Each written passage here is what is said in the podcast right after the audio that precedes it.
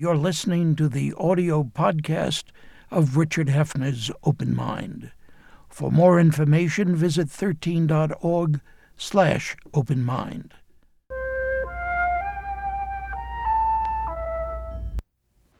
I'm Richard Heffner, your host on The Open Mind. And for years and years, I've been reading what today's guest has written, assigned, edited, or had edited for the New York Times long before I had the temerity to ask him to join us here. Bill Keller became the Times executive editor a decade ago. He had joined the paper in 1984 in the Washington Bureau, was a Times correspondent in Moscow from 1986 to 1991, the last three years as its bureau chief, winning a Pulitzer Prize in 1989 for his coverage of the USSR. He then became the Times bureau chief in Johannesburg, then the paper's foreign news edit- editor, then its managing editor, then its top newsman as executive editor. Now, Bill Keller is a much read op ed columnist for the New York Times, truly a man for all times. Yet it was his intriguing column last month on smart drones that immediately occasioned my request that he join us here. And in preparing for today's conversation, I've read a good many pieces that Bill Keller has written, and I hope that he and you will bear with me if I skip from one to another today. But let's go to the uh, drone piece. Mm-hmm. What what really lay behind that in your thinking? Um, I have a kind of long-standing fascination with the geekier aspects of our military. Uh, I spent uh, a little bit of time as a Pentagon correspondent way back in the Caspar Weinberger years, um, uh, and have from time to time written about one aspect or another of it, and, and the, the technology and how it affects uh, the ways of war. Uh, I just find fascinating drones have been in the news a lot, and there's been a lot written about the kind of um, questions of how we use them now, whether uh, how much license a president should have to uh, uh, direct assassinations, whether there's something sort of unsavory and antiseptic about this long distance way of, of killing bad guys, uh, and certainly about the uh, questions about the collateral damage, so-called, the deaths of civilians in these attacks that's been written about pretty well, but um, the one thing that had not really been touched on in, in, what I was reading was the fact that the drones we have today are on a continuum. Uh, and the continuum leads towards uh, autonomy, is what they call it in the, in the military field. That is to say, at this point, there is a man in a control room, usually a man, but sometimes a woman, in a control room, directing the, the drone firing the weapon, deciding whether or not this is the, the, the, the person that they want to get and firing it off. Um, we are not all that far away from a day when the machine itself decides, when it would. Um, uh, and in fact, there are a couple of deployed systems that come sort of close. Um, they, in the military, they refer to uh, human in the loop, which is basically what the drones are now, the, the ones that are operating over Afghanistan and Pakistan and Yemen and elsewhere. Where there uh, is a human. Where there is a human in the loop. There's human on the loop, where the machine is, has an assignment and can go out and has a measure of autonomy, but it's, it has a human watching over its shoulders, so to speak, uh, who can abort the mission at any time.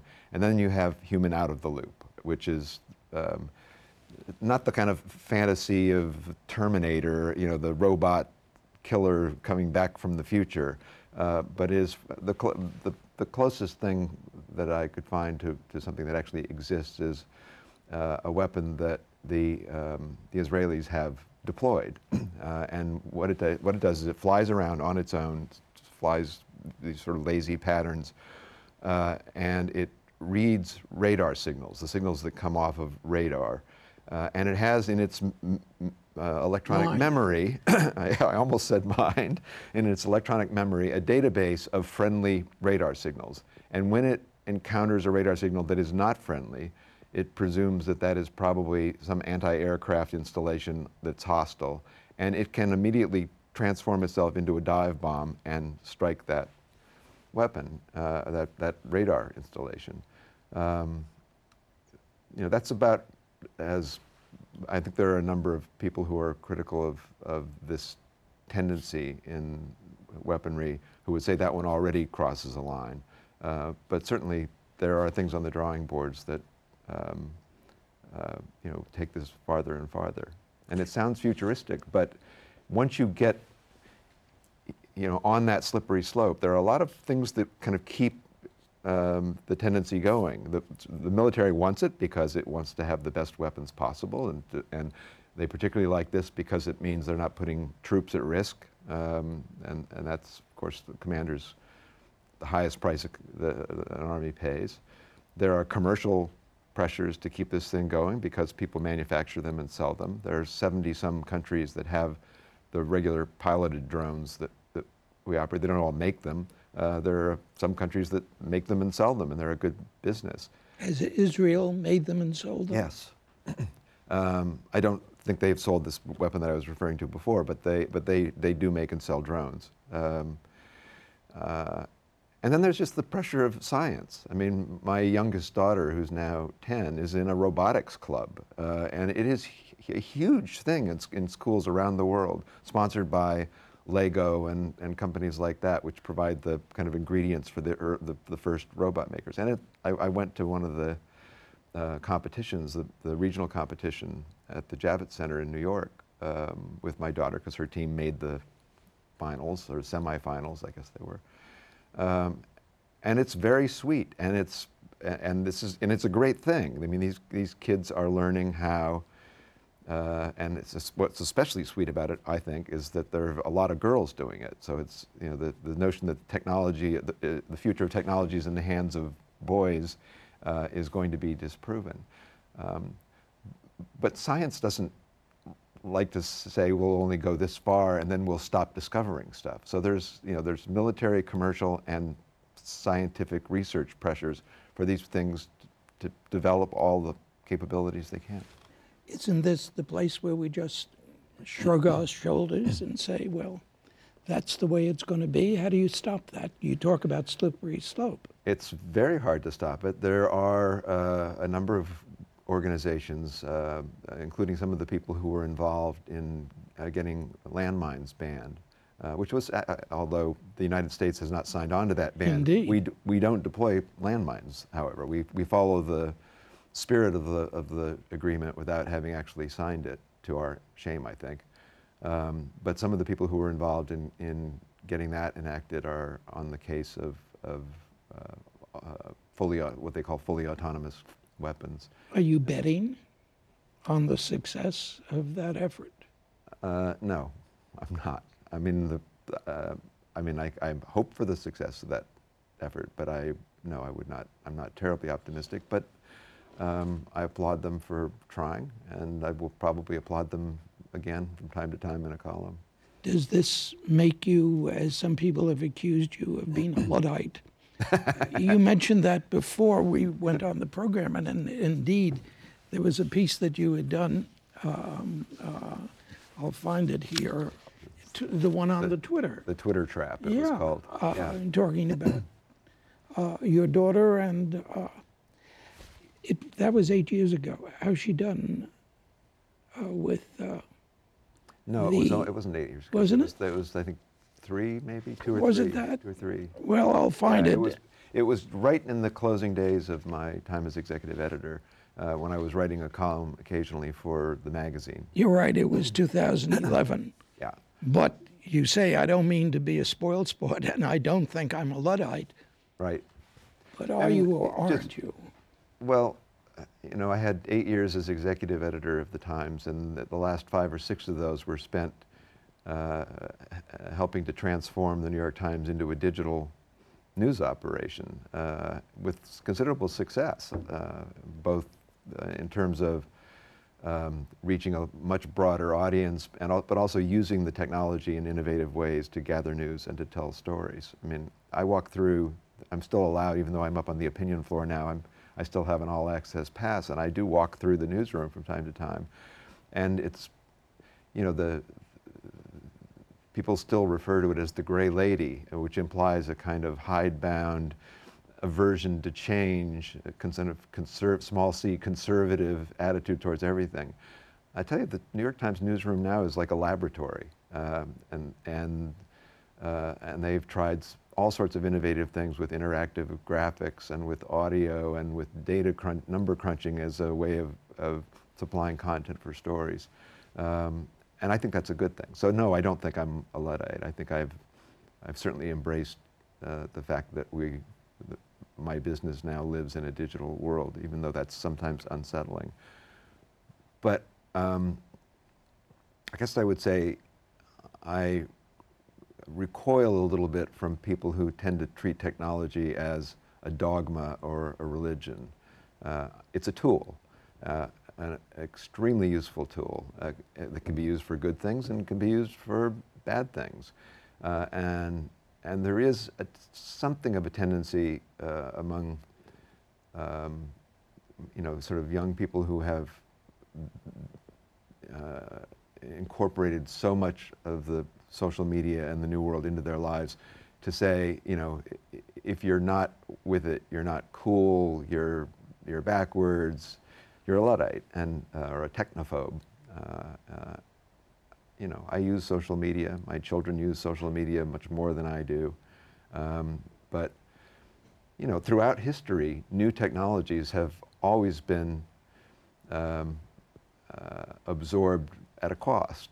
Um, I said in that column that you know, my father, who was an MIT um, chemical engineer uh, and a, a, a, slide rule generation guy, used to complain that, that since everybody had pocket calculators, nobody knew how to do arithmetic anymore. And he's kind of right. A lot of those math skills uh, uh, you know, have atrophied as we depend on the new technology. What then what skills do you think are going to go by the board, maybe indeed have gone by the board in terms of our new technology? Skills or human approaches to uh, well, some of some of both. I mean, you know, I find uh, it's just on, in the category of skills. Um, I used to know how to drive myself around Los Angeles. I went to school not far from there. Now, when I go to Los Angeles, I rent a car with a GPS system, and the machine tells me where, when to turn right and when to turn left. Uh, and I've completely lost sen- my sense of direction in, in a city that I once, you know, thought that I uh, knew. There's, there's a lot of that sort of thing. The, the part of the column that pr- produced the, the, the loudest kind of moans of um, indignation from the, from the true believers um, I'm using loaded language, I know, but I'm a columnist, so I guess I'm allowed to. The, the, the, the loudest complaints um, came when, when I talked about social media. Uh, and um, I said a couple things about social media. First of all, that at least some, the, the very kind of quick response, Twitter in particular, uh, which is designed for you know, wisecracking exchanges and sharing uh, links to other things is not a great place to have a discussion. And the title of the column came from a, a little experiment that I conducted where I, I tweeted, uh, Twitter makes you stupid, discuss. Uh, and everybody reacted to the Twitter makes you stupid, but, but not, not, to, the discuss. Uh, uh, and in fact, it is not a very good place to have a civil discussion. It's good for other things. It's just not very good for that. I, I worry, you know, to some extent, um, that um, if all of your social life exists online, you miss something. If, if, if your idea of a friend is somebody that you've friended on Facebook, um, you may be missing out the, the kind of um, experience that comes from having friends that you go out for coffee with and, uh, and you know, share your secrets with not in a you know, way that's been written down or, or uh, photoed, photographed and posted, but that just sort of emerges from, from real human contact. I worry a bit about that. I'm not um, apocalyptic about th- that we're going to lose our uh, uh, ability to love, um, but, but I worry that it, it is a, that something may be lost. But doesn't that fit in to your first concern about drones that are self driven? Isn't there a parallel? Isn't there a similarity there? Yeah, there's, uh, you know, they're both examples of the fact that, that these are tools and you, tools are to be used and tools should be controlled. Um, and when the tools begin to control you, that's a little scary. And you think we have reason to be scared? I think we have reason to be anxious, let's say. I'm, I'm uh, uh somewhere on the continuum between a little nervous and, and panicked. I'm closer to the a little nervous. Well, I'm much older than you, so that I'm so you very nervous, and I'm panicked mm. uh, about them. But uh, I'm reassured by the fact that I have kids who uh, use social media uh, as a kind of mainstay of their social lives. The, the older one does anyway. The younger one's still 10 and she doesn't do much. We don't let her do that much. But, uh, but my daughters are still quite wonderful, um, nearly perfect. That's great. And I'm sure when they hear that, they'll not think of you as there goes dad again. you know, there were so many things I said at the beginning that I wanted to ask you about having to do with uh, the press and other things. One had to do with a. Uh, a piece you wrote, all the aggregation that's fit to aggregate. Mm-hmm. And uh, that does seem to me, it seemed to me that it was such a, an important thing to worry about. Mm-hmm. Um, but I sort of find it reflected in the Gray Lady herself, with the emphasis so much now on um, opinion and aggregating opinions mm-hmm. and publishing them. well, we all all aggregate. Uh, you know, if you use the term broadly, and, and always have. And I mean, a newspaper story is an aggregation of facts and opinions that you didn't originate or invent. You collected from other people. Uh, but you, you went you, out to collect them. You went out to collect them, and you usually attributed the information to the, you know, to the to the experts or individuals that you that you interviewed, and, and to the documents that you that you cited. But the, but um, so aggregation per se is not a uh, is not evil. Um, what is? well, uh, I, I, have two two things that I would say about aggregation, which is which is, you know, I mean, you're right that the New York Times does a lot more of the kind of uh, the kind of aggregating that, that is not just going out and interviewing people and putting their quotes into a newspaper article. Um, we post comment people's comments after our uh, articles and opinion pieces and, and columns, sometimes hundreds of them. Um, we uh, have a blog called The Lede, which is very heavily aggregation. And what it serves to do on, on occasions when we don't have a reporter somewhere is to kind of sort through what other media have said or what individual sort of civilians tweeting and posting things to YouTube have said.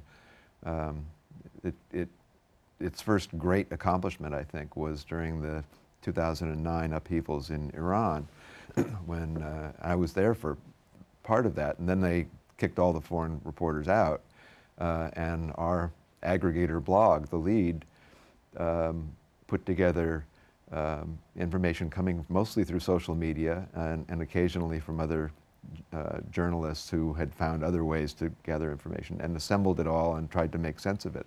So we aggregate all the time. The, the two points that I try to make about aggregation are, first of all, it's no substitute for going there. Uh, and going there is expensive, sometimes risky, uh, it's often inconvenient, uh, but going and actually bearing witness is, uh, an, it, it is not something that you can replace with just uh, aggregating the opinions of others.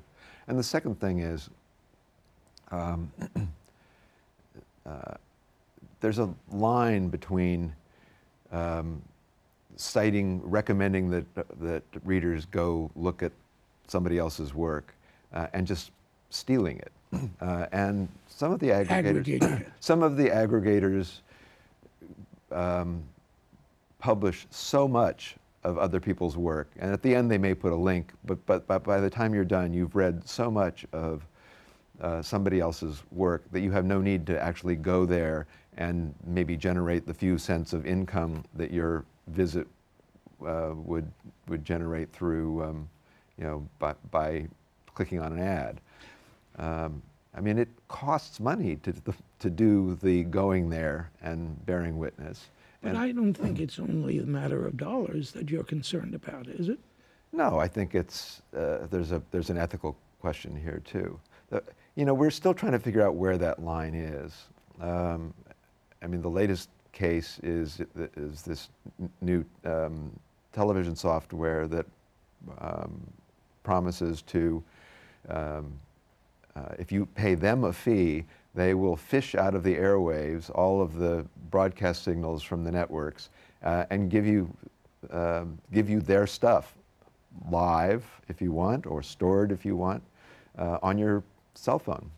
Um, the, needless to say, the TV producers are up in arms, and and uh, uh, and on this one, my hearts are with them. Uh, not that I particularly love everything that that appears on television, but it's it, it's hard, expensive stuff to produce, uh, and uh, and it's hard for me to justify um, swiping it and reselling it, um, uh, you know, with no reimbursement to the people who uh, produced it.